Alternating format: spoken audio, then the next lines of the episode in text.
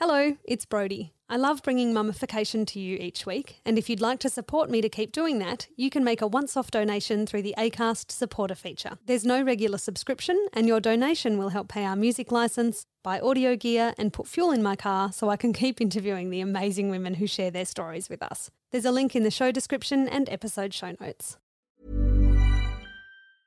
Ready to pop the question?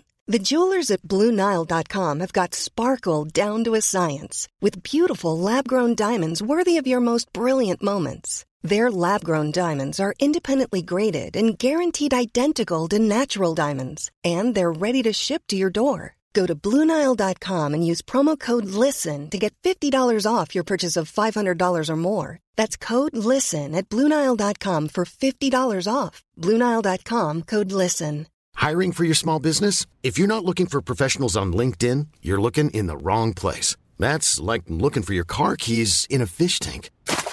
LinkedIn helps you hire professionals you can't find anywhere else, even those who aren't actively searching for a new job but might be open to the perfect role. In a given month, over 70% of LinkedIn users don't even visit other leading job sites. So start looking in the right place. With LinkedIn, you can hire professionals like a professional. Post your free job on linkedin.com slash people today.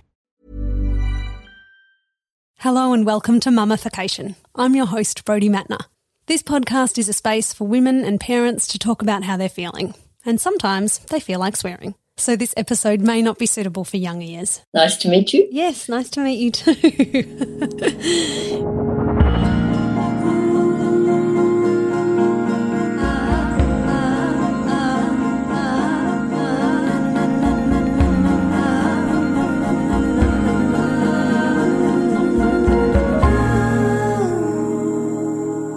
Jill Gordon is a medical psychotherapist based in Sydney. She is a mother and a grandmother. And after one phone call and several emails, I would like her to be my therapist and my stand in mum as well. Thank you. Thank you for talking with me today, Jill. That's a pleasure. Uh, if you were stuck on a desert island and you could take one meal and one drink and one personal item, what would they be? Well, the most important one is the second one, which would have to be a, a sort of magnum of red wine of the best quality that I would sip, sip very, very slowly. Uh, one meal, one meal. Do I have a favourite meal? Gosh, I'm I'm an omnivore. I mean, there's nothing I don't like. That's that's too that one's too hard. Way too way too hard. And what was the last one? One personal item. Personal item. Oh well, it would have to be my fully charged um, phone with with with a, a, fully workable connection of some kind to the outside world. So five G on the island, please, and then I would ask for no more. Okay, that seems reasonable. Uh, so I wanted to start today by talking to you about the hormonal changes that women undergo, um, particularly after they've given birth. Yep. Um, I know that for me, it was uh, about five to seven days after I gave birth, there was just a massive crash. Yes. Um, and then, of course, there's big hormonal changes around breastfeeding when your milk comes in, and then when you finish breastfeeding. And that I think varies a lot too. I know my experience was different with my two kids. The first time I um, I breastfed until 18 months and we very slowly weaned. Uh, and then the second time at five months, my baby decided she didn't want to do it anymore because it was there were other things that she wanted to concentrate on. And so that was a bit more of an emotional crash for me. Yeah. Yeah. That's interesting because I had an almost identical experience um, with mine. My son, my second, was uh, six months old when he said, This is it, and literally spat it out. And I was devastated. Me too. So it, it's really odd, isn't it? Um, at the moment, one of my daughters is breastfeeding twins, and they're 15 months old. And one in particular is showing absolutely no sign of giving up. She becomes enraged. Um, but the other one is now just weaning herself. So it's weird, really weird. And how do those hormones kind of affect mums? Look, that's such a $64 million question and one that's really hard to research, really hard to get to the bottom of because there isn't just one hormone. Of course, there are a number of different hormones and they're interacting and they're also interacting with our environment. with our own personal circumstances, things like how relaxed or busy we are. Um, it's really, really hard to say, and it's not for a lack of trying. The thing that you mentioned about that plunge of mood, anywhere from sort of three to seven days after the birth of a baby, is so predictable that even with my first, when I knew that it was likely to come, and sure enough, on day three, I felt as though the world had ended. There was a part of my mind that understood, and then a part of me that just was totally overwhelmed by the tears and the feeling of absolute doom, mm. which I think is, is the beginning of a really important emotional journey mediated by the hormones and one of the things that I think we'll never really fully understand is how our own evolutionary history has set us up. Um, number one, uh, the hormones that are associated with an intense sense of engagement, but also a really powerful sense of anxiety about protecting this very precious little creature and wanting to neglect almost everything else which isn't concerned with him or her. And it's both a joy, but it's also an absolute torture um, to be so set up by our hormones um, to to see protection as being our number one priority, whether we recognise it that way or not, or just as an overwhelming sense of anxiety that so often comes along. Um, which hormones are mediating that? it's really, really hard to say. I think the only thing that matters is um, is how to manage it. Mm. There's certainly no artificial way of doing that. I mean, you know, it seems like an obvious thing. If this is mediated by hormones, why can't I just take a pill? but that will not and ne- will never, never be the answer. Well, that was my um, my next point was that kind of fear and worry that you well, I certainly experienced, I know friends of mine have experienced too.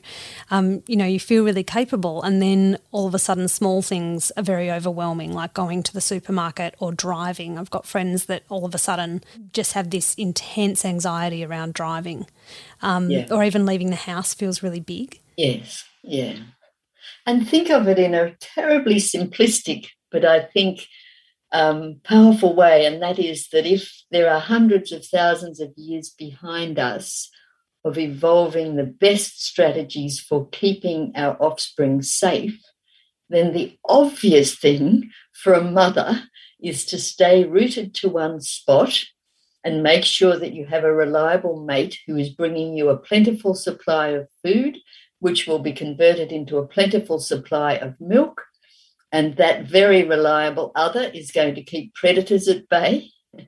And so the two clear functions for mother and father are for father to keep mother safe and well fed, and for mother not to move, just not to waste a single, single kilojoule of energy on anything other than feeding and protecting the baby. Remembering that for most of human evolution, food was very difficult to come by reproduction probably only occurred at you know fairly scattered times. Women didn't sort of reproduce constantly because they weren't sufficiently well nourished to do so.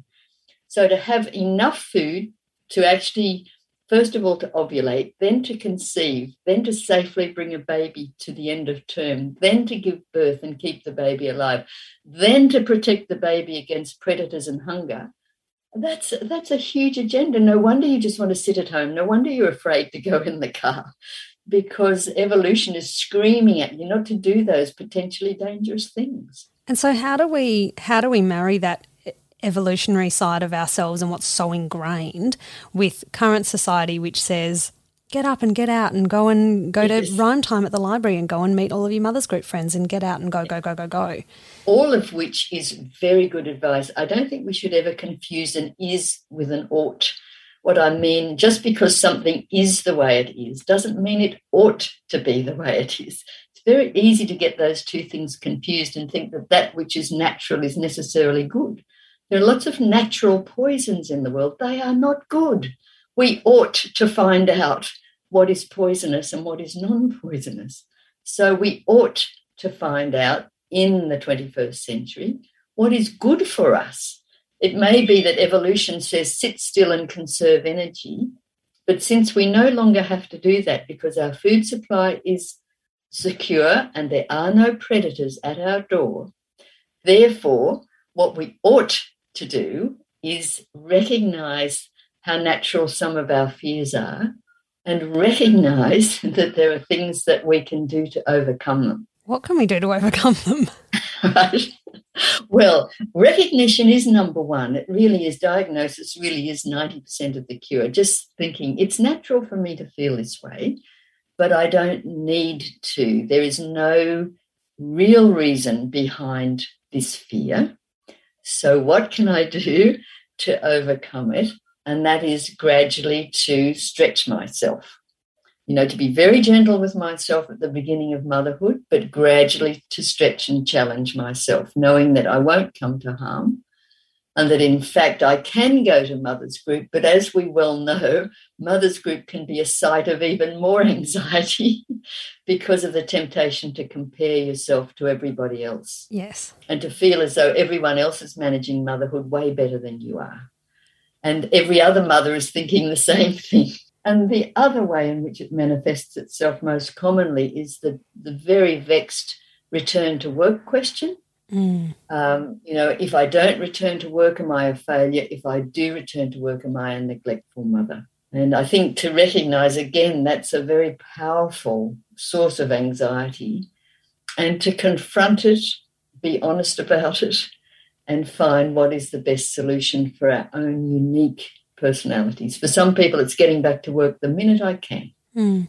For other people, it's saying, Work, what's that? I just don't want anything except my baby.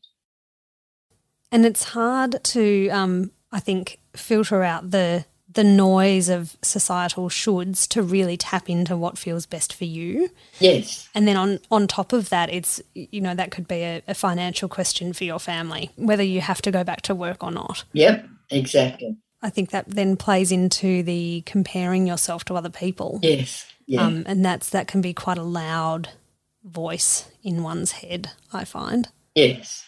And the other loud voice in your head is renegotiating the relationship with your partner. Because, you know, there was some really interesting research done years and years, decades ago in Melbourne among young fathers and it was looking at anxiety levels in young fathers, and they go up too. And what a lot of the fathers were saying was really interesting, and that was, I have a sense of insecurity, which I shouldn't have. I've got a good job, we're fine financially, but I find I'm much more worried about our finances than I used to be. And where there's overtime work available, I take it on, even though that leads to tension with my partner because she wants me at home. But for some reason that I can't explain, I just feel as though I should be a better breadwinner. And I think that goes back to the same evolutionary background that for the male partner in particular, and this seems to be less of a problematic with same sex partners, but for male partners in particular, there's this impulse to create a safe uh, and secure area, which in the modern world means how much money can I earn and you know how much can I ensure that our family is secure. And I think sometimes just understanding what's behind some of the things that can le- lead to conflict, you know, for the young mother to say, Why are you late home from work? Um, and to understand that the priorities now are for us both to share more of the of the baby care and the child raising. Well, I've found um, with my husband, he works four days a week, and so he's got our our two girls one day a week, and at the moment on a on a Saturday I do work as well. So he has them on his own two days a week, and I've found that he doesn't find it as hard to even get out of the house. Yes. You know, if I've got both the girls and I'm getting out of the house, and they're three and one now, so I've been doing it for a little while. I still find that to be quite anxiety inducing. Yes. And it feels really big to pack up all their stuff and get out of the house. But he seems to just go, righto, the bag's packed, let's go, girls. Yes. And why is that so different for for him? Well, I think it's still the same underlying anxiety. It's much, much lower for men in relation to to childcare they're actually on, and I mean, I'm making vast generalizations, but they're generalizations because they're generally true. Men, uh, it would be wrong to say they care less, but they're less sensitized to the needs of the children, and the children manage that perfectly well. They adapt to the fact that daddies and mummies are different perfectly well. But you do remind me of a brilliant episode of that wonderful series Bluey, in which mum and dad um, Bandit and Chilli take the two little girls to the swimming pool, and Dad takes off with the girls without the sunscreen, without the shade, without the towels, without the sunglasses, without the floaty toys. And it's not till mum comes along laden down with a huge basket that suddenly they can all enjoy their time at the pool because she has thought of everything.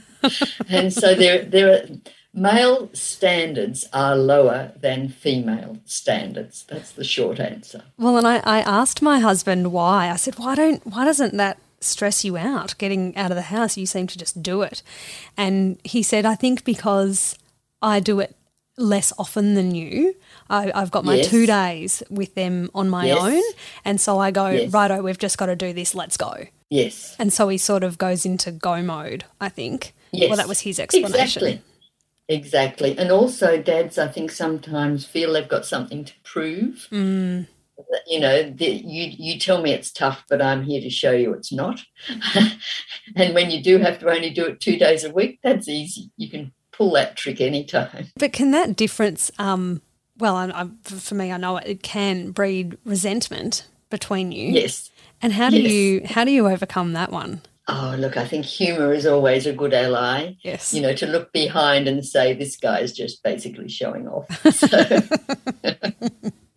I'll tell him that when he gets home. He had a, actually he had a particularly hard time getting the girls out of the house this morning. The thing I love about your arrangement, though, is that I think there's nothing more salutary than allowing dad to do things on his own and in right down in the very center of his being, a still small voice is saying to him, You had better appreciate her because she does this five days and you only do it two. Yes. And it's really, really good for dads to do it and to do it on their own without being shadowed by mum or, or corrected by mum or criticized by mum because your children will survive even if dad isn't terrifically good at it they will survive. They will know that mums and dads are different. And you will get a break if you just get away. Just don't watch the way he prepares their lunch or puts them down for their nap or gets it all wrong. Just get away. I think that was tricky for me initially when I went back to work with our first. I went back four days a week and he had Marley two days a week on his own and then she was in daycare two days. Um, and that was really hard. I would message him and say, "Do you want me to pick up something for dinner on the way home?" And he would say, "I've already yes. done it." And yes. and so I had to really just just hand it over to him on those days, yep. which was a yes. challenge, but much easier the second time round.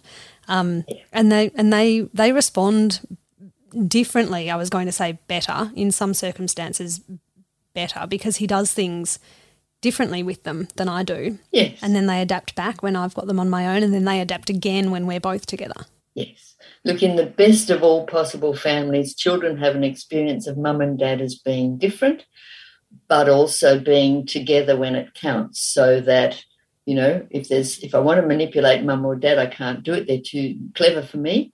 But on the other hand, I do know that mum and dad approach things differently, and I can rely on them for different things, and that's a that creates a really good experience of growing up. Well, that was, uh, again, my husband and I were talking the other night when I was preparing questions for you, and we were discussing how you parent together when you've both brought your own histories of, of the parenting you received. Yep. That can be tricky too, I think. Yes. And that's where it's important that you again with humor can reflect on things that have happened during the day that may have created some tension or differences in belief systems and the possible reasons why. I mean, we rationalize a lot, and I think sometimes we don't get to the bottom of our own motiv- motivation anyway. But one of the really important truths is that our own childhoods cast a very long shadow over our lives. And the way that we attach to our own parents and the way we experienced parenting has an enormous influence not only on our own well-being but on the what we bring to the role of parenting. So just reflecting on you know what was it like with my mum? What was it like with my dad? Who were my siblings? What was our family like? Was it happy essentially or unhappy? Um, you know did mum and dad split up and divorce? All those things are, are remarkably important when it comes to determining how we will experience our own family life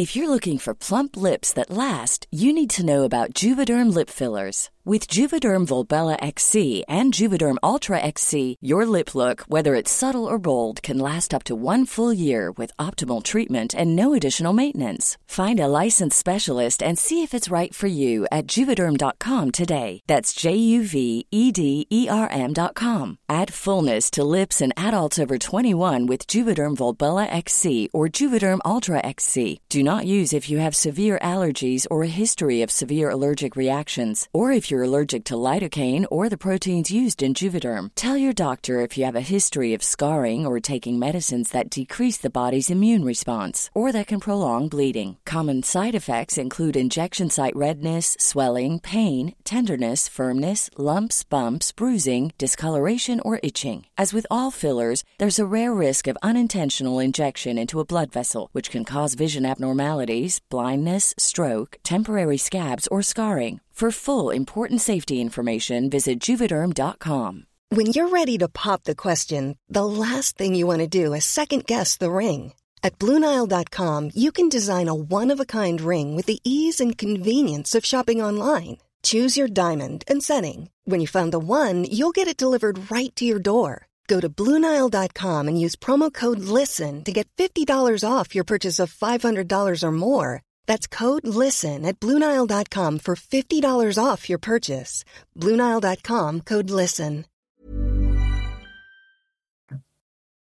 I also wanted to talk to you about a mum's sense of self after she Yep. becomes a mum. Yeah. How do I really feel about myself? How do I really feel Yes. about my baby and my partner? And our worlds change so much when we Yeah. give birth. And I found my experience with my first vastly different to my second in terms of my sense of self. Yeah. You know, with my first, I, I battled myself internally on everything. I sort of fought um, what I eventually surrendered to, which, and I mean surrender in a, in a nice way. I gave in that, that my life was vastly different now. And so with my second, I didn't have that battle with myself. I was much more, okay, let's just go with the flow. Yes. But there were whole there was a whole new set of challenges. You know, I couldn't pay as much attention to my first child once I had my second, and all of those things came into play. How do we marry that, Gosh. Um, I, I'm not sure we ever or how do we begin to? yes, whether we ever do it perfectly. But I think preparing as much as you can beforehand for the birth of the first child. But antenatal classes, I think, don't always cover all the topics that you really, really do want to cover. So I think I would begin to get a little bit more input into antenatal classes from the new mums wherever possible to just because this is a really significant um, issue depending on what your identity was prior to becoming a mother it may it may move smoothly smoothly into motherhood or there may be quite a dramatic contrast but there is a sense that the person that you were is now quite radically changed.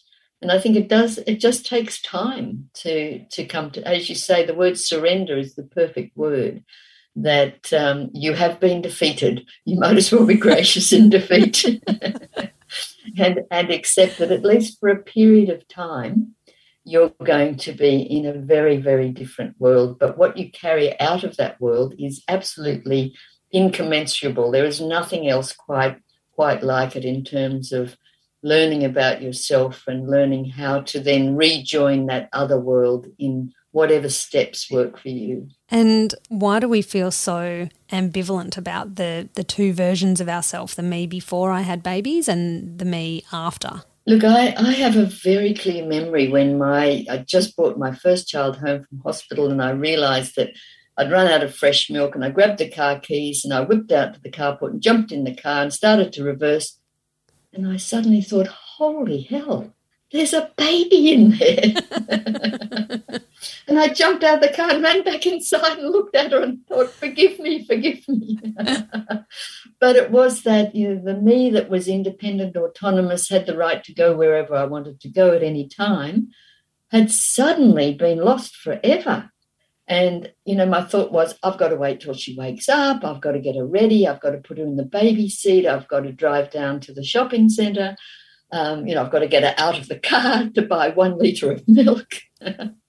um, so how do you, how do you overcome that? Um, I think it, it really just is accepting that there are two perfect legitimate legitimate sides to ourselves. We don't have to be wholly one or wholly the other. There isn't a fore, foreordained role that we have to play. We don't have to please our mother, our mother-in-law, our next door neighbor, or our partner. Um, it's it's a you know it's a process of that inner conversation with ourselves, and and it never finishes. And why do we care so much about what other people think? Ah, that is so interesting because again, I go back to how is it that we've evolved to be the people that we are and the survival strategy for females has always been be useful, be desirable, be attractive, be marriageable, be the person they want to reproduce with. Um, and so there's a very strong, very natural self protection that says, be what Simone de Beauvoir called the second sex. You know, to do that deferring, to do that cooperating, to do that pleasing, to be the pleasing person. Why do women worry so much about what they look like? You know, it's just a really powerful evolutionary pressure to be desirable. and so we have to learn how to not care about being desirable. That's what I mean when I, I say an is should not become an ought. Just because it is the case, just because it is the way we have evolved, doesn't mean that we ought to succumb. We have to be able to say dot dot dot you. I will be whatever i like. I will wander around in tracky dacks and slippers. Um, i will do whatever i want because although there's a strong biological drive to please you i've chosen not to.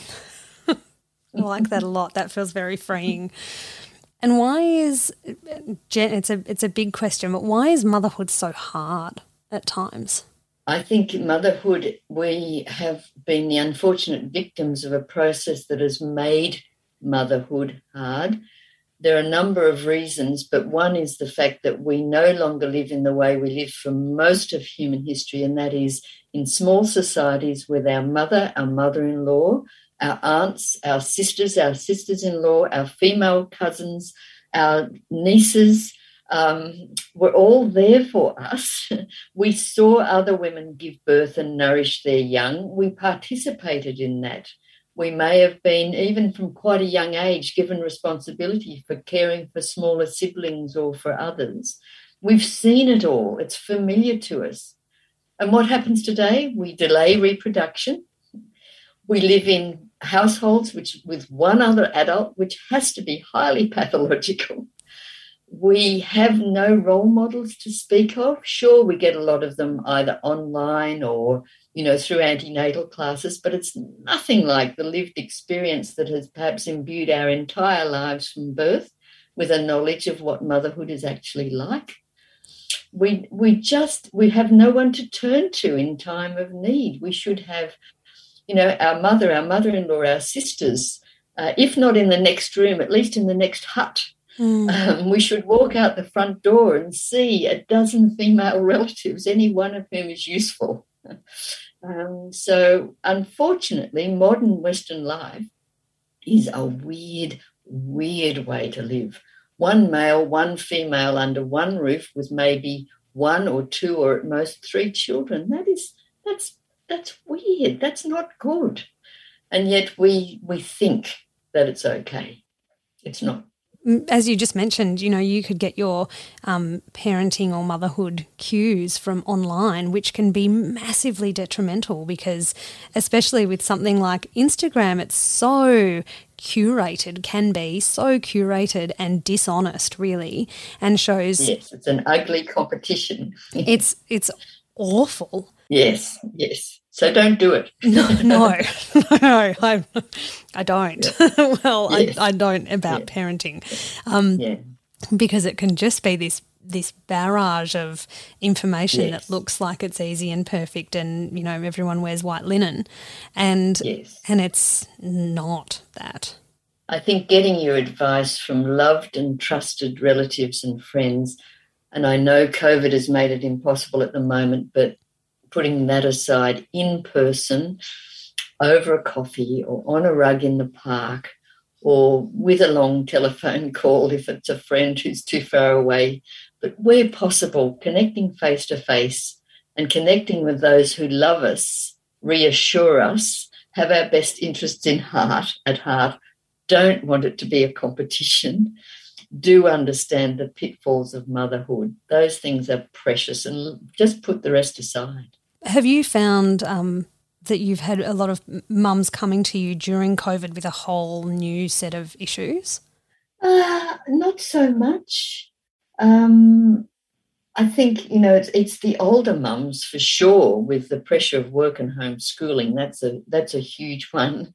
But when I think about mums with babies and toddlers, in some ways COVID's been a bit of a blessing. I think of my own son and daughter in law at the moment who have a three year old and a one year old, and they're both doing much more work from home. They're sharing a lot more. They're just snugged down. Um, and yeah, buying more stuff online, doing more gardening, doing more home repairs when time allows. Um, so for that that stage of life, I think probably it's not so bad. It just becomes bad when you get to the stage where children who need the experience of socialization are being denied daycare or denied kindy or denied school. That's hard. That's really hard. And I suppose another another question is, um, you know, I find it particularly difficult to take care of myself in a way that I know would make me feel better. I know that I would feel much better if I exercised regularly. Um, yes. But actually putting things in place to make that happen is, yes. I find it really hard. I can only speak for myself, but a lot of my focus went, I've got to just look after these tiny humans. But why is it so hard then to actually make time for yourself? I mean, I think this is fundamental to the essence of femaleness, which is survival by putting others first. You know, I have to feed my mate the highest quality protein so that he has the strength and resilience to go out and find more for our family. I have to, you know, please those around me so that they will protect me in dangerous times. So this translates as always putting ourselves second. If you add to that in the postnatal period the very powerful effect of hormones that say sit still, preserve it, energy, and focus on your babies, then to actually break that double bond and go out for a healthy run becomes enormously difficult. So we have to bribe ourselves in all sorts of ways, whatever works. Um, and again, it's the is and the ought distinction. Just because this is a natural thing to sit still, to focus on the baby, to preserve energy, and to move as little as possible, that's a recipe for disaster, for health. So the ought is that I ought to find an half an hour for myself every day for the purpose of exercise not to mention the other half hours that I need for the other things that are good for me. But that half hour, whatever form that takes, I've got to find that in my day for a minimum of five days out of the week, but preferably seven. And I've got to make a pledge and make a make a deal with myself using whatever strategies I can. One of the things that we know helps is to reinforce it by telling one's partner this is what I want to happen. I find it hard. I want you to force me to do it. Mm. That helps. Yes. Help, having someone hold you accountable. Yes. Yes. Yes, I yes. find that helpful. yes. And what do you think we can do as parents to help our kids grow up mentally healthy? Oh, that's that's so easy. Um, That's all good. you have to do, all you have to do is focus on being a happy, relaxed, and mentally healthy person yourself. Oh, maybe not so easy. Modeling those behaviors is num is number one. You don't have to worry. You just if you're doing all the right things yourself, then when it comes to helping them, you're in the right space to do it. And the most important thing to do is to avoid being a helicopter parent. Mm. Because, as I said before, most of normal human society is about groups of people with a lot of close relatives living in close proximity and helping each other. But that also means that if you're the mother of six, you're way too busy to think about any single one of the six. and therefore, they have to hit up against life in a lot of different ways, sometimes unsupported by their mother. Hopefully, there's someone else in the family who's looking out for them. But I think what, what we're too inclined to do is to protect and to solve our children's problems for them rather than asking them, What are you going to do about that? And, uh, you know, that, that's another look. I, the one thing I would recommend is every day at least watch one episode of Bluey. we do that. We watch two a day. Yes, at least. Because, I mean, there's, I'm put in mind of one where I think it's Chilli, I can't remember, but there's one in which she basically says to the child, Oh, and what did you do about that? You know, and encourages them to just, yeah, that's great. You know, you're doing the right thing. So you don't rush into preschool to say that child monstered my child. You know, you just work out what, well, what are you going to do about that? Because that's going to happen. The world has bullies in it. Um, so what do we do about bullies? How do we recognize them? How do we avoid them? Um, yeah, it's actually be mentally healthy yourself. So, number one, work on your own well being, work on having lots of fun at home, and work on always being open to the child to bring their problems to you. And don't solve them. For God's sake, don't solve them. and that's, um, I find that one particularly hard because I just want to make it all better. But I know that that's Yes. not the answer. Not good. It's not good. Yes. And does do those things then move towards raising resilient children and then adults? Yeah, I think number one, the first decade of life is all about keeping your children safe, well nourished, well protected, well educated, well supported, with lots of time to play and lots of time to talk about life. And as the realities of life become more apparent, as children develop their own sense of existence on a wider scale, things like mortality, which they become aware of in steps and stages. But as they enter the second decade, the adolescent decade, you shift from being the protector to being the coach. You're the person who is standing there helping them to prepare for adulthood. So the big question for the parent is can my child prepare a simple meal? Can my child get safely from A to B? Can my child choose good and honest friends and avoid the bad ones? Can my child deal with the adversity of disappointment when they're not, uh, you know, they're not chosen into the sports team or not chosen for the the school choir or the school band or the school debating team or the school anything, you know, deal with not being the best not being told they're the best because they're not. They're not going to be the best. They're going to be just one of the ordinary mob that we all belong to. Um, so prepare them, coach them to be good, kind, resilient, resourceful, conscientious adults. That's the whole second decade. And and get prepared for separation. Get ready for them to leave and make it easy to, for them to leave which children generally do in adolescence by finding all your faults and telling you very loudly how um, how terrible they are and what a what a failure you are, which is only their way of preparing to say goodbye. That sounds great. After you put your heart and soul and entire existence into making them good humans, they tell you that Yes. you're horrible and see you later. Yes. Mark Twain did it beautifully. He said, When I was 14, I couldn't believe how stupid my father was. But by the time I was 21, I couldn't believe how much he'd learnt in the last seven years. and that, that's it. That's it. Oh, actually, I wouldn't mind just quickly circling back to um, to hormones, I know we've we've come a long way. I'm, I'm Yeah. nearly nearly finished, but there was something I wanted to ask you when we spoke on the phone. You were listing kind of a plethora of, of hormonal issues that women can face, and one of them was um, premenstrual dysphoric disorder Yes. um, which I had not heard about until recently when my GP said that she thought that's what was going on for me. Yeah. Um, can you explain a little bit about what that is and why or how it can come on after um, after Yeah. giving birth? Yeah. I mean, the first thing I would say is that doctors love acronyms. So PMDD is another favorite acronym, which is a completely arbitrary imposition of a term. Um, how do we arrive at it? Because we we identify a threshold and we say, just as we say, like you're vitamin D deficient on an arbitrary threshold, we say you have moved beyond what we would call simple premenstrual tension, which is almost universal, to a degree of premenstrual tension that meets the criteria that moves over a threshold into what we would call premenstrual dysphoric disorder. Why do we say that? We say because it's sufficiently severe that it's actually causing more than just the usual range of problems. It's significantly impairing some aspect of your life. So, premenstrual dysphoric disorder is really a matter of degree.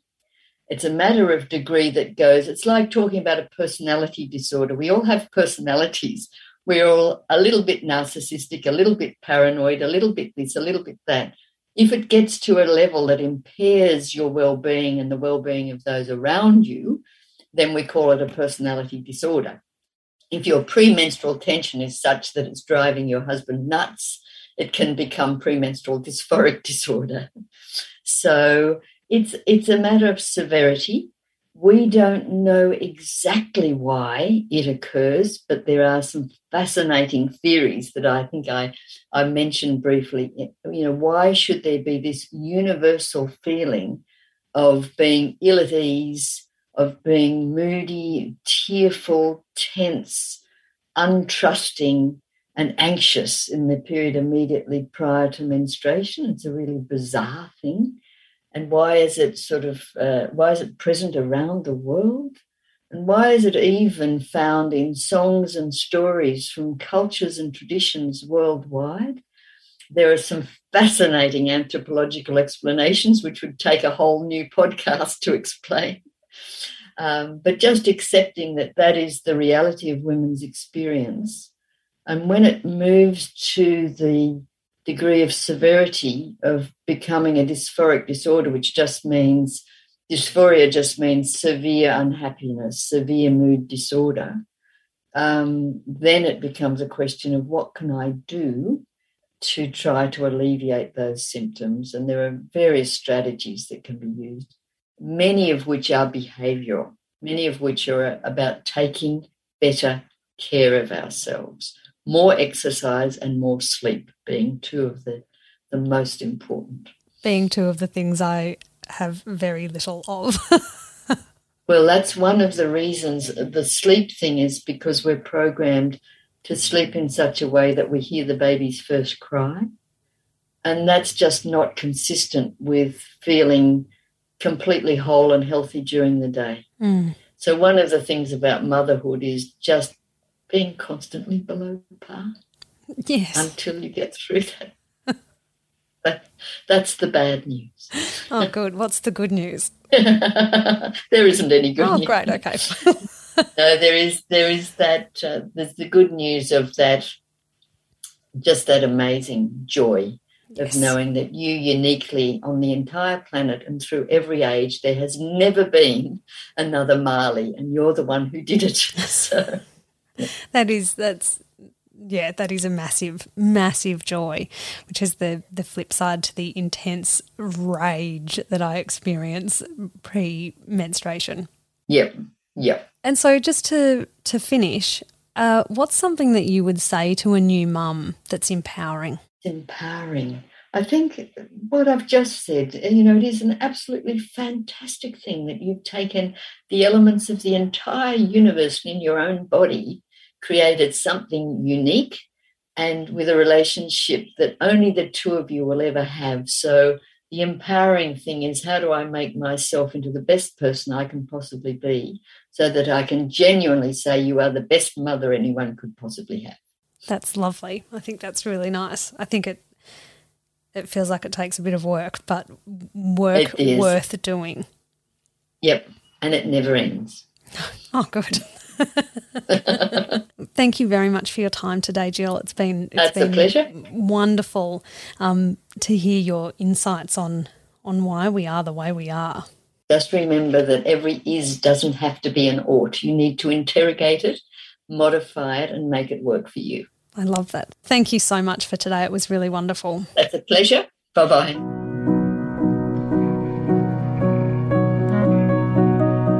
Thank you, Jill Gordon, for your insight and wisdom today. There are some links in the show notes to Panda. If you feel you're struggling with postnatal depression or anxiety, they're an amazing support and a great place to start. There is also a link for more information on premenstrual dysphoric disorder, or PMDD. And for a great introduction to Simone de Beauvoir's book, The Second Sex, there's also a link to an article from the New York Times. Mummification is produced and hosted by me, Brody Matner. Our beautiful music is composed by Ben Talbot Dunn. If you're enjoying the show, please rate, review, and subscribe. You'll be notified when a new episode is released, and it helps us reach new audiences, which in turn will hopefully help more women feel less alone. Thanks for listening.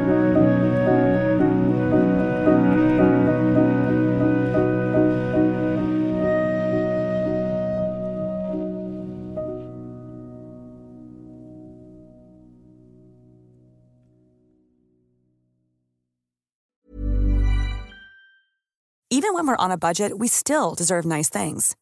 Quince is a place to scoop up stunning high end goods for 50 to 80% less than similar brands. They have buttery soft cashmere sweaters starting at $50, luxurious Italian leather bags, and so much more. Plus, Quince only works with factories that use safe, ethical, and responsible manufacturing. Get the high-end goods you'll love without the high price tag with Quince. Go to quince.com/style for free shipping and 365-day returns. Flexibility is great. That's why there's yoga. Flexibility for your insurance coverage is great too. That's why there's United Healthcare Insurance Plans. Underwritten by Golden Rule Insurance Company, United Healthcare Insurance Plans offer flexible, budget friendly coverage for medical, vision, dental, and more. One of these plans may be right for you if you're, say, between jobs, coming off your parents' plan, turning a side hustle into a full hustle, or even missed open enrollment. Want more flexibility? Find out more about United Healthcare Insurance Plans at uh1.com. Imagine the softest sheets you've ever felt. Now imagine them getting even softer over time. That's what you'll feel with Boll and Branch's organic cotton sheets. In a recent customer survey, 96% replied that Boll and Branch sheets get softer with every wash. Start getting your best night's sleep in these sheets that get softer and softer for years to come. Try their sheets with a 30-night guarantee. Plus, get 15% off your first order at bollandbranch.com. Code BUTTERY. Exclusions apply. See site for details.